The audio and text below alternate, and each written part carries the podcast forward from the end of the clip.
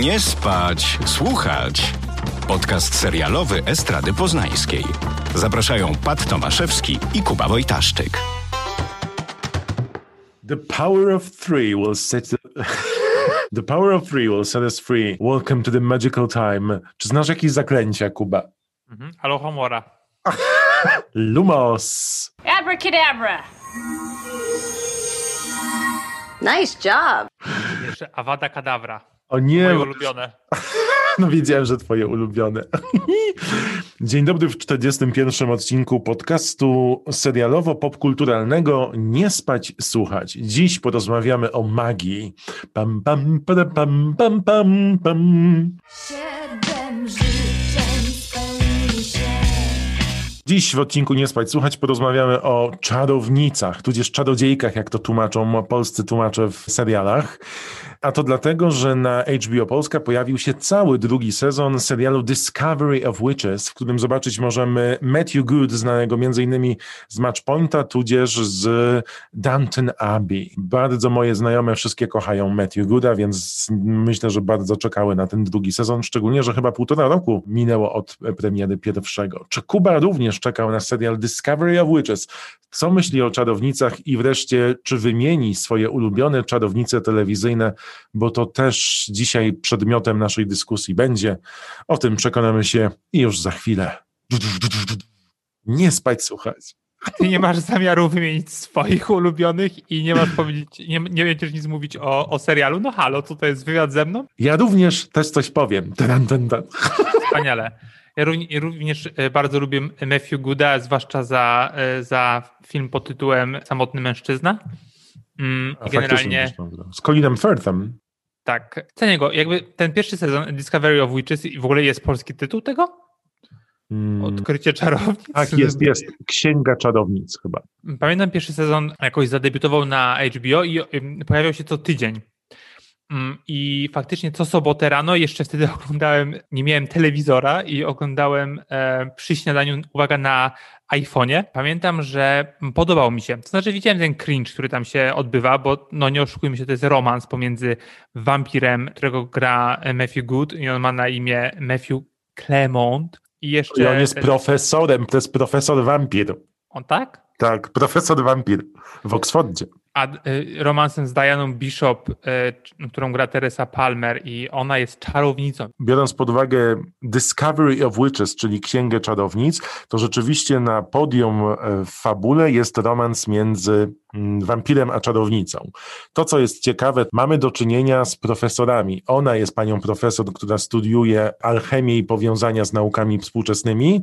On też jest profesorem i to mnie bardzo urzekł, ty mówisz o cringe'u romansowym, mnie urzekło to, jak filmowany był ten serial ta Wielka Brytania współczesna, Oxford, te- ten color grading, światło, cienie, super się to oglądało. Dla oka było to niezwykle przyjemną ucztą i no ja nie ukrywam, te osiem odcinków bardzo szybko pochłonąłem i czekałem na drugi sezon, który nastał teraz. Neither of us are getting back home unless I find the right teacher.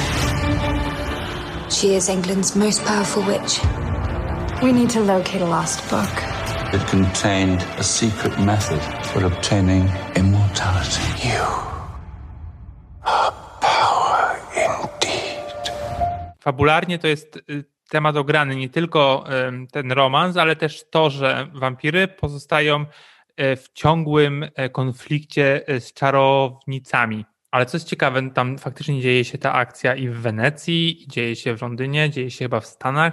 Faktycznie ten świat tych wampirów, czarownicy jest dosyć ciekawy. Wampiry są takie wyrafinowane, mm, chodzą pod krawatami po prostu w super y, kiecach. No, te mm, współczesne czarownice no, raczej jakby skończyły polonistykę w Poznaniu. E, chodzą e, w ciuszkach e, po prostu wydzierganych e, na drutach i bawią się w hipisów. To właśnie jest takie trochę no, krzywdzące, że te czarownice po prostu są jakieś takie wymemłane, jakby pół życia na skocie spędziły i chciały sprzedawać po prostu koraliki na rękę gdzieś na Starym Mieście. No i to jest też taki stereotyp jednak, że mm, fajnie, że mówimy o stereotypach w świecie wampirów i czarownic, no ale tak trochę jest, że te wampiry są, wiesz, to jest taki świat wampirów, gdzie one mogą chodzić faktycznie, oni mogą i one mogą chodzić po, y, po świe- w, w, czasie dnia i no trochę jak Twilight po prostu. znają się na winach, te wampiry po prostu są tacy ach i och z wyższych sfer, a te czarownice faktycznie żyją na jakichś mokradłach e, i, e, i w jakichś takich małych, ciasnych domkach, no i po prostu koty, herbata i ciastka, nie? No po prostu najgorzej. W moim magicznym domu. Gościu znudzony, gościu. Ale w każdym razie oni tam się zakocha, zakochali się w sobie. No i poszukują księgi życia, The Book of Life. Ona i on, w sensie ten, e, ten wampir i ta cza- czarownica. I faktycznie mm, złe wampiry są, jakby siedzą na ich ogonie i próbują, i próbują, em, no bo ona się okazuje oczywiście taką super mocną czarownicą.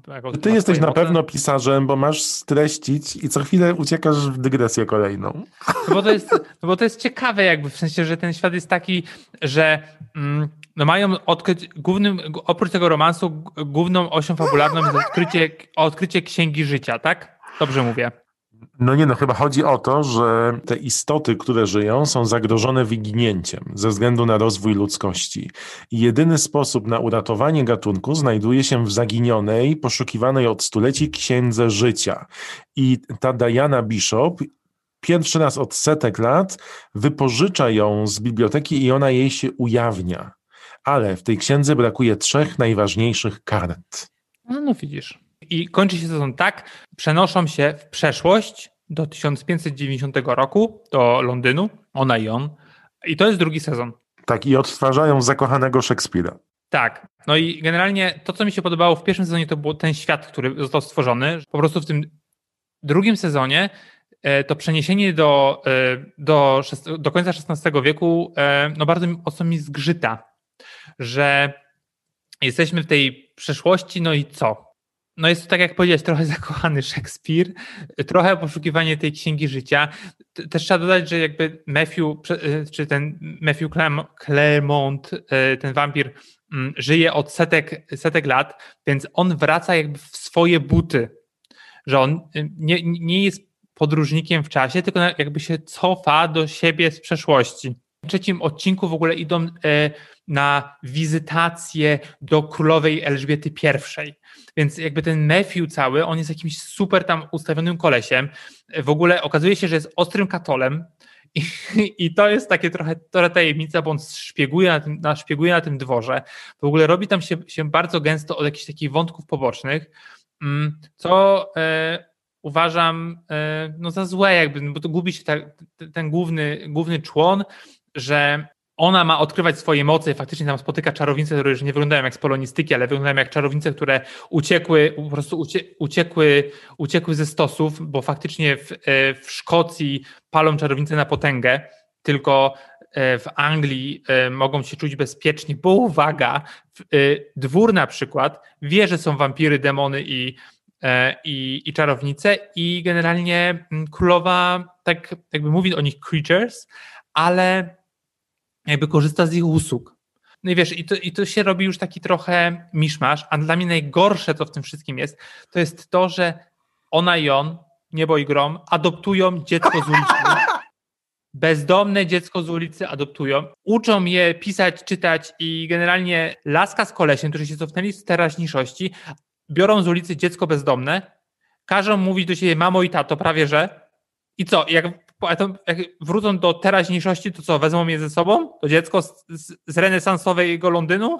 Serial, który jest ok, o miłości w dużej mierze i e, też jest ten akcent taki przygodowy, detektywistyczny e, i e, fantastyczny, no bo jakby mówimy o stworach, zostaje zupełnie rozmyty przez jakiś taki, no nie wiem, próbę odtworzenia historycznego Londynu. No i co w tym złego? No to dzień dobry, zapraszam do serialu dokumentalnego na HBO na przykład, albo nie wiem, Wikipedia, a nie I to wiesz, nie mieści się w twoich kategoriach. To proszę się zdecydować, jaki serial robimy, no bo ona teraz, wiesz, nagle odkry, odkrywa swoje Już dzwonię, moce. już dzwonię do twórców, żeby się zdecydowali. Już dzwonię. Dyn, dyn, to jestem ja dzwoniący. Abonent jest czasowo niedostępny. Proszę zadzwonić później. odkrywa swoje moce, a jednocześnie wyjeżdża z nim w trzecim odcinku do jego ojca, które, przed którym się ukrywał przez trzy odcinki. No wiesz, są takie dziury w scenariuszu. No dobra, ja się rozgadałem, a ty co myślisz? Ja nagle muszę, ja muszę przetrawić to, co ty powiedziałeś, bo poduszyłeś 700 wątków w dwie minuty. Nie mam racji? Mam trochę rację. No, powiem tak, że mam wrażenie, że oglądam zupełnie inny serial w tym drugim sezonie. W międzyczasie sobie sprawdziłem, serial zadebiutował nie rok temu, tylko trzy lata temu, bo w 2018 roku. Tak szybko ten czas minął. No, zobacz. I rzeczywiście długo się czekało. To co ciekawe, w tym 2018 roku telewizja Sky przedłużyła serial na drugi i trzeci sezon jednocześnie. A, I w momencie, w którym rozmawiamy, już kończą kręcić sezon trzeci. A to dlatego, że cały serial pisany jest na kanwie książek Deborah Harkness, która jest trylogią wszystkich dusz, chyba tak po polsku to się nazywa.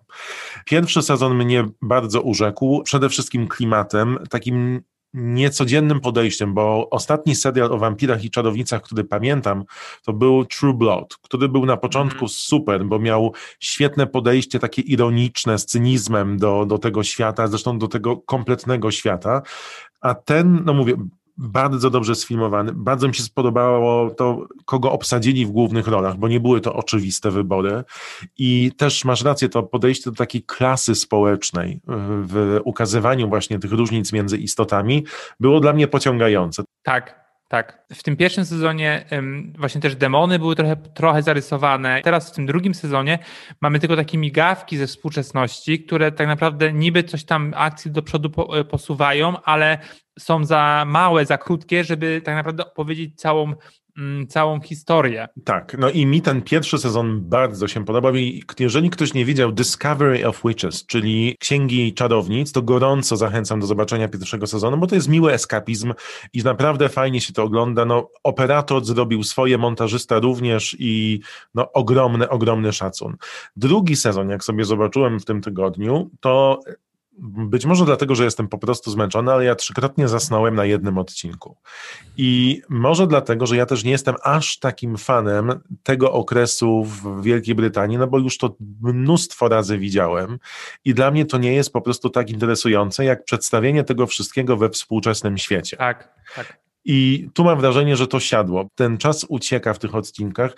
Rzeczywiście wprowadzane są wątki, które nie mają nic wspólnego na razie z głównym wątkiem serialu, tylko rozszerzają tę opowieść i niekoniecznie potrzebnie. Bo ja nie chcę wiedzieć o, o, tych rzeczach. Jestem na takim zawieszeniu. Na pewno nie mam, nie złapałem takiego bakcyla jak przy oglądaniu pierwszego sezonu.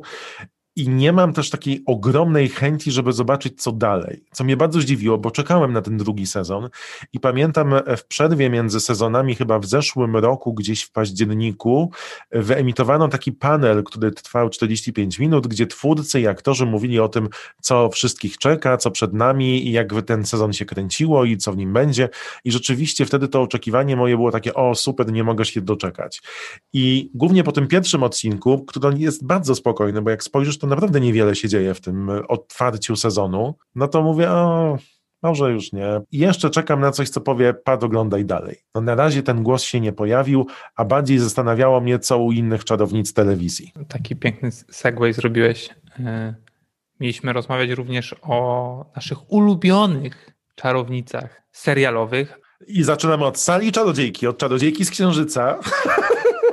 To właśnie jak poruszyłem ten temat z moją przyjaciółką, że im podpowiedziała, jakie lubi, ja mówię, ej, no może, może faktycznie wezmę czarodziejkę z księżyca. Ale ona powiedziała, to jest czarodziejka, nie czarownica. Więc Uuu. wiesz. Więc jakby to jest y, potężny dis. No ale to jest w tłumaczeniu, a nie wiemy jak w oryginale. Sailor to jest żeglarz.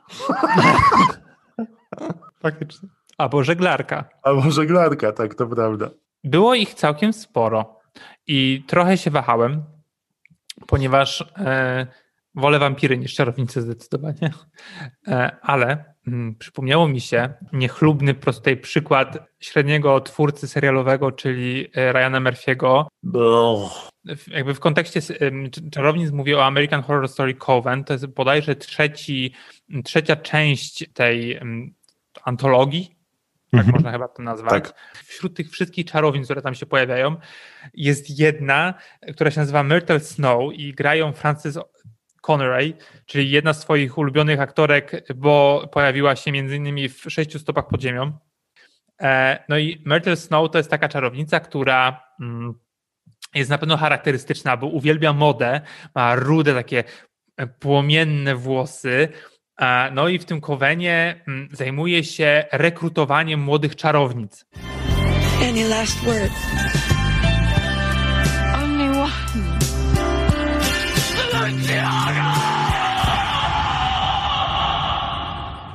I pozostaje e, w konflikcie e, z Fioną Good, która, którą gra Jessica Lang.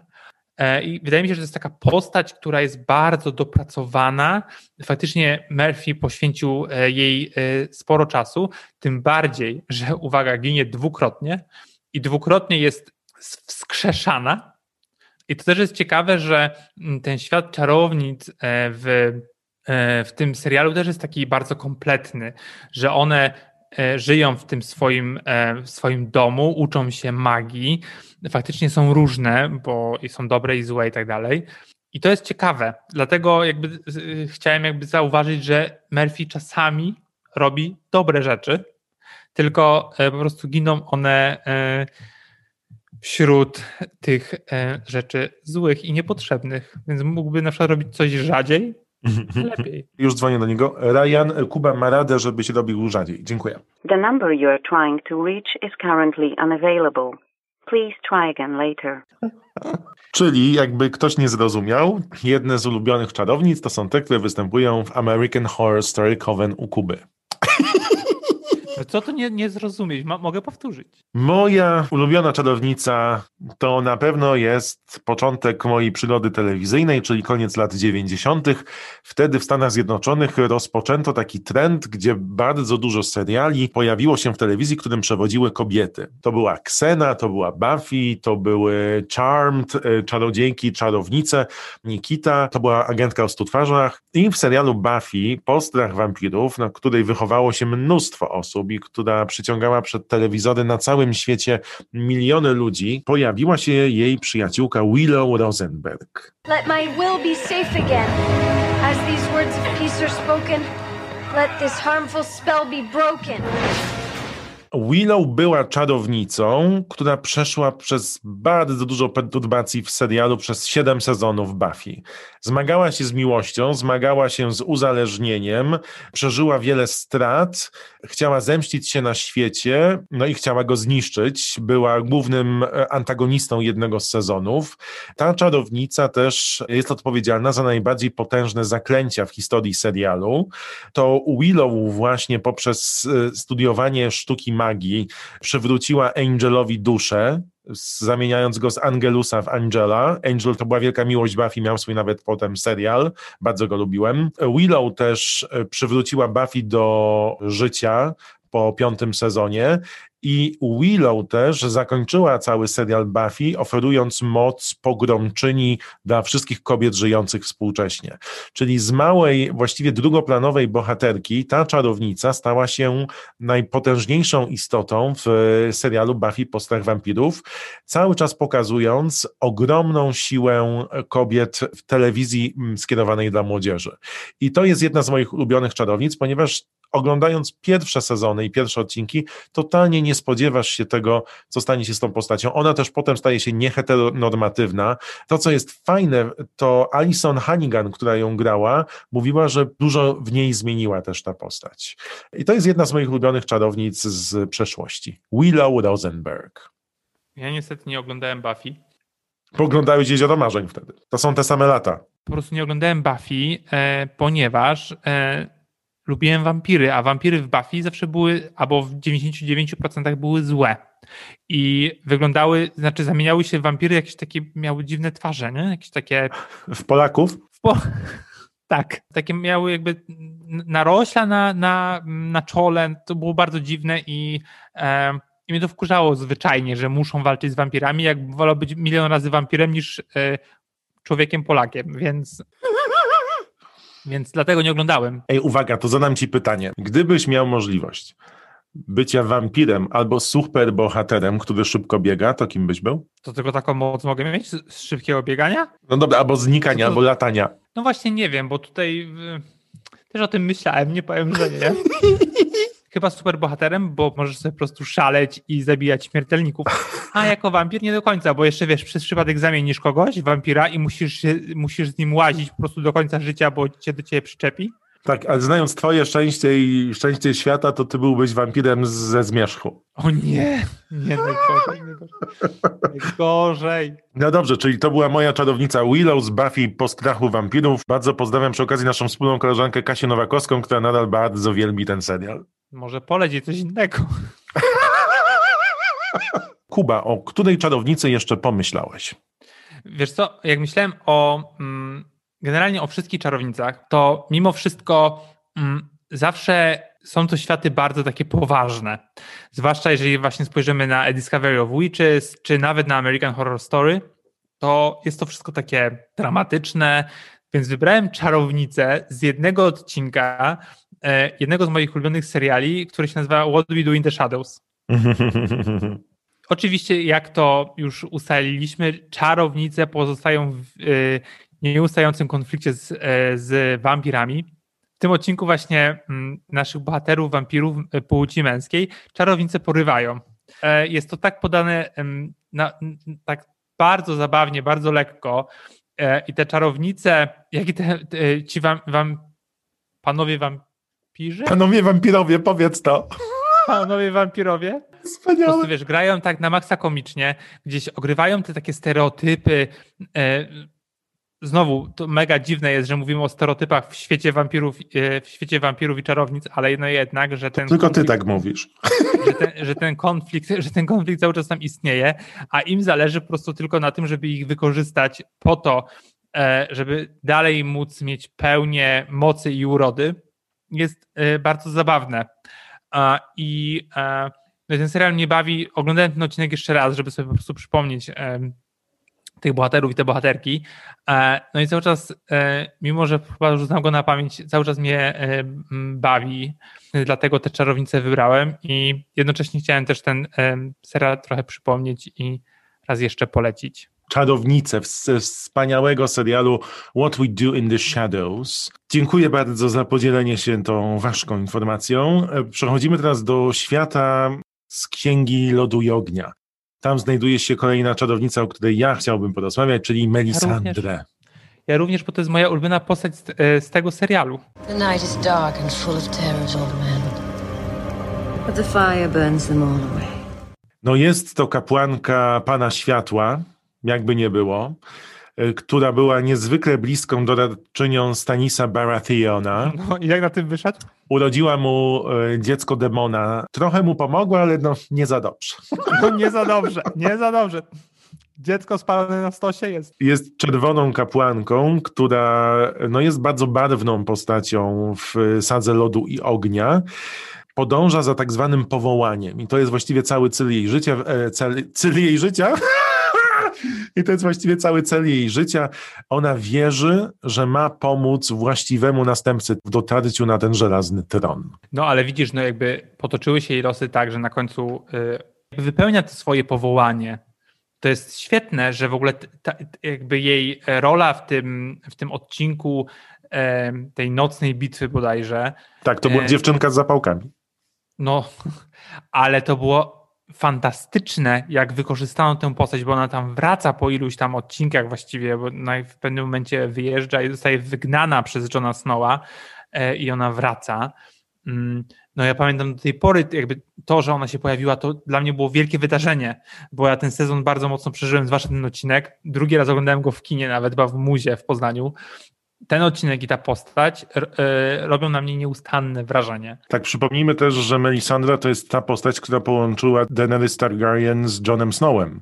Tak, tak. E, no i generalnie jak teraz o tym mówimy, to bardzo tęsknię chyba za, za, tym serialem i za... A właśnie, to też miałem powiedzieć, że oglądałem niektóre sceny właśnie z Melisandrą, przygotowując się do tego podcastu, tego odcinka i zatęskniłem na maksa za, za, grom, za Gromotron.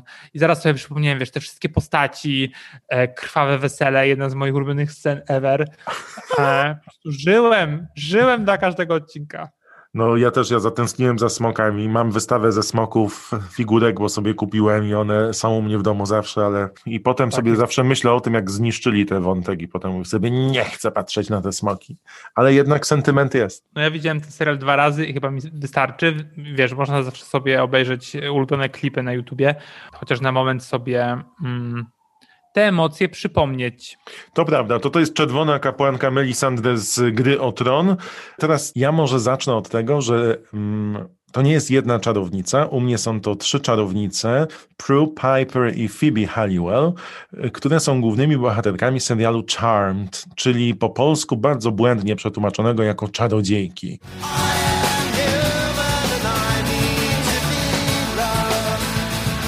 Charmed Ones oznaczało wybrany, czyli najbardziej potężne czarownice.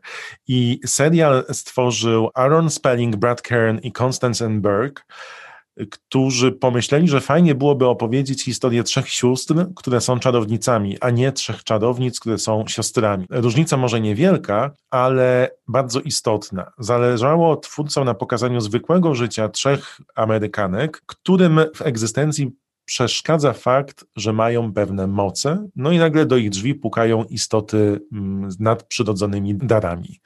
Bardzo lubiłem te czarownice. Jestem bardzo związany z tym serialem, ponieważ jest on w jakiś sposób związany z rozwojem mojej drogi zawodowej i, i kariery dziennikarskiej. Pierwsza rzecz, za którą dostałem pieniądze jako dziennikarz, była właśnie związana z serialem Charmed. Powers of the witches rise, course unseen across the skies. Come to us who call you near.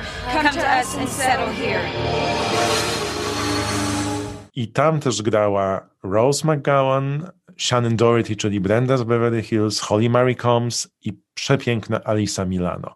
Po latach wyszło, że nie wszystkie panie się dogadywały, no ale stworzyły razem serial, który przetrwał 8 lat w telewizji, co jest niezwykle trudne. E, Dały nam ponad 200 odcinków. Ja bawiłem się przed nią. Fajnie.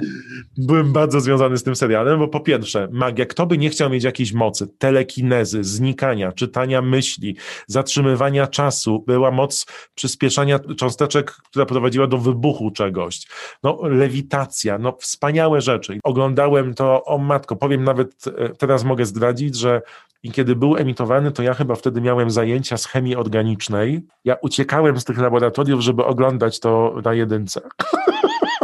No, czy ci się to przydało? No nie do końca. Do tego poznałem amerykańską popkulturę. W każdym odcinku od trzeciego sezonu w tym serialu pojawiały się zespoły muzyczne, bo czarownice, jak to zwykle w serialach bywa, miały klub muzyczny, Bardzo, bardzo by. W którym e, pojawiały się różne zespoły muzyczne. I tak od The poprzez Michelle Branch, tam cała popkultura z tym akcentem na pop przechodziła i no nie ukrywam też, bardzo mi się podobały wszystkie te bohaterki, więc oglądałem to z wielu powodów i za każdym razem bardzo się cieszyłem. Wspaniale. Nie Tak. widziałeś ani jednego odcinka. Nie mam takiego powiązania z tym, z tymże serialem, oczywiście go kojarzę. No i już wiem, czemu nie oglądałem, ponieważ znowu to jest tak, że to jest tak też, też trochę jak z, z Buffy, że mm, no jest to w dużej mierze e, serial taki bardziej sensacyjny, że one muszą uratować świat. Taka po prostu konwencja serialu.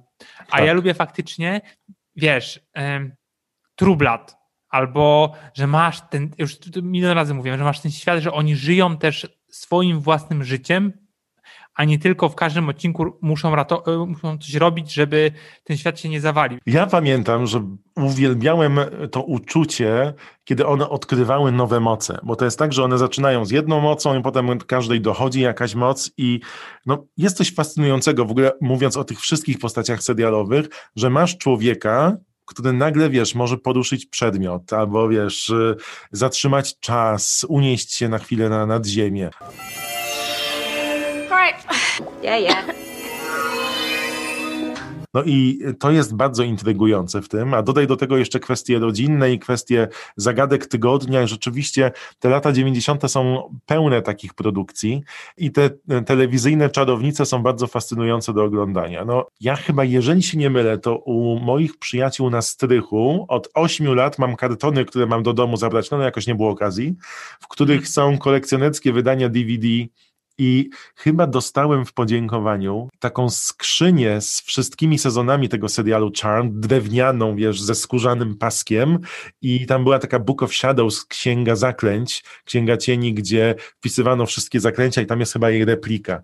I szukałem tego, żeby zobaczyć, czy tam tłumaczyłem coś, czy nie, ale nie mam. Więc na pewno są gdzieś u Pauliny i Łukasza na strychu i ups, mogą tego słuchać i przypomną mi, że mam te kartony wszystkie zabrać. To się wytnie. Ale tak, to były moje ulubione czarownice i chyba gdzieś ten sentyment cały czas jest. Przygotowując się do odcinka na YouTubie, tak jak ty, zobaczyłem sobie kilka tych zaklęć. Faktycznie no, jest to pieśń przeszłości, ale z, z dużym Ojej. znaczeniem dla mnie, tak, no bardzo, bardzo. The Power of Three. Dobrze, to teraz może przejdźmy e, płynnie do e, naszej ostatniej części e, podcastu, czyli polecamy. Kubo, co oglądałeś, czego słuchałeś, co czytałeś, co chciałbyś polecić słuchaczkom i słuchaczom? Tak, wracam z tego świata czarownic, wampirów i innych stworów e, na Ziemię i polecam dwuczęściowy dokument. E, Jutro właśnie będzie druga część tego dokumentu na HBO pod tytułem Tiger. O nie, ja to chciałem polecić. No to polećmy razem. Proszę, tam mów. Film, e, film stworzyli Matthew Hamczek i Matthew Heineman i opowiada oczywiście o, O tygrysie. O, o tygrysie, o Tigerze Woodsie, czyli najbardziej znanym golfiarzu. Golfiście świata, tak. Golfiliście? Golf player e, na świecie. To jest dla mnie najnudniejszy sport świata. I znam go, tylko Tigera chyba dlatego, że w młodości kupowałem, uwaga, wynalazek Bravo Sport i tylko po to, żeby po prostu powiesić sobie e, plakat e, Davida Beckhama na ścianie, taka przykrywka dla kolegów heteryków. No i gdzieś przy okazji po prostu dowiedziałem się o tym panu, e, który gra w najnudniejszy sport świata. Ten film jest trochę taki reklamowany jako filmowy mm, odpowiednik The Last Dance Jordana. Z tą różnicą, że Last Dance producentami byli też bohaterowie, bo Jordan był jednym Tak, z producentów tak, też, czyli tak. miał wpływ na to, co będzie pokazane. A tutaj Tiger Woods i jego bliscy nie mieli wpływu na to, jak Dokładnie. będzie wyglądał ten dokument. Tak. Dlatego, e, ponieważ Tiger Woods e, nie chciał się zgodzić na ten dokument, nie chciał w nim e, partycypować, także nie ma tej autoryzacji jego i też za cenę mm, braku tego, że on mówi do kamery faktycznie po latach, możemy e, no, pogrzebać trochę wiem, bardziej w skandalach, czego miałem nadzieję mm, doświadczyć, a czego mi właśnie w tej pierwszej części jakby brakło, że nie ma faktycznie takich aż mocnych brudów. Bardziej jest ten pierwsza część skupiona na relacji ojca i syna, bo ojciec Woodsa tak naprawdę jak po prostu do, doktor Frankenstein stworzył tego swojego syna i który od, y, dwu, jako dwulatek już biegał po boisku e, z kijem do golfa i tam pakował piłki do mm, jak się nazywa, do dziur? Do no tam, gdzie dołków. piłki do golfa mają wpaść Do dołków. do dołków. No właśnie. Wiesz co, e, chciałem powiedzieć, e, że generalnie to się bardzo dobrze ogląda i to jest super ciekawe i faktycznie za każdym razem, jak już dorosły Tiger Woods em, trafia, jakby w sensie, jakby te piłki wysyła po prostu w przestrzeń i które lądują właśnie w tym dołku i e, to jest tak niesamowite. Ja Generalnie, wow. Mnie też złapało to, że od najmłodszych lat on w ogóle nie miał prywatności. Nie wiem, czy też to zauważyłeś. No tak, bo ojciec jakby generalnie z matką bardzo byli, kontrolowali e, Tak. to wszystko, gdzie on się pojawiał, co robił i tak dalej. I ogląda to się e, interesująco, ponieważ no, te relacje pomiędzy nim a otoczeniem, byłą pierwszą dziewczyną, jakąś tam nawet nauczycielkę zgarnęli z przedszkola. Jakby to jest wszystko e, bardzo e, fascynujące i faktycznie buduje mm, się ten, ma- ma- maluje się ten taki mm, portret człowieka trochę zaszczutego przez rodziców, a jednocześnie bardzo ambitnego i po trupach goniącego do, do wymarzonego jakiegoś tam celu. Jest to historia, która faktycznie jest inspirująca, no ale jednocześnie jest też bardzo tragiczna w tej opowieści. Nie wiem, czy to jest próba twórców do tego, żeby jakoś bardzo zaznaczyć ten aspekt człowieczeństwa, zanim przejdą do tych wszystkich skandali, z którymi był związany. Nie miałeś takiego wrażenia? Być może tak, no jakby no, chcą pokazać um, coś więcej niż to, co można było zobaczyć na, e, na pierwszych stronach gazet, czy to, co można było zobaczyć e, w relacjach po prostu w mediach. Ludzie tam po prostu, tam są takie sceny w ty, na tych takich archiwalnych nagraniach, że ci ludzie po prostu ciekają z tą piłką, wbiegają na to pole, chcą go po prostu dotknąć, jak jakiegoś, wiesz, jak Michaela Jacksona chociażby. No tak, no bo on jest taki, no on, jeżeli się nie mylę, jeżeli dobrze pamiętam z tego dokumentu, to on wygrał 15 najważniejszych turniejów dotyczących golfa tak. i no jest legendą, żywą legendą. Można o tym wygadać, wiesz, przez kolejne 40 minut, bo faktycznie jest to serial na wielu poziomach bardzo dobry, dla mnie z kilkoma minusami, ale przedstawia tę postać no wielowymiarowo.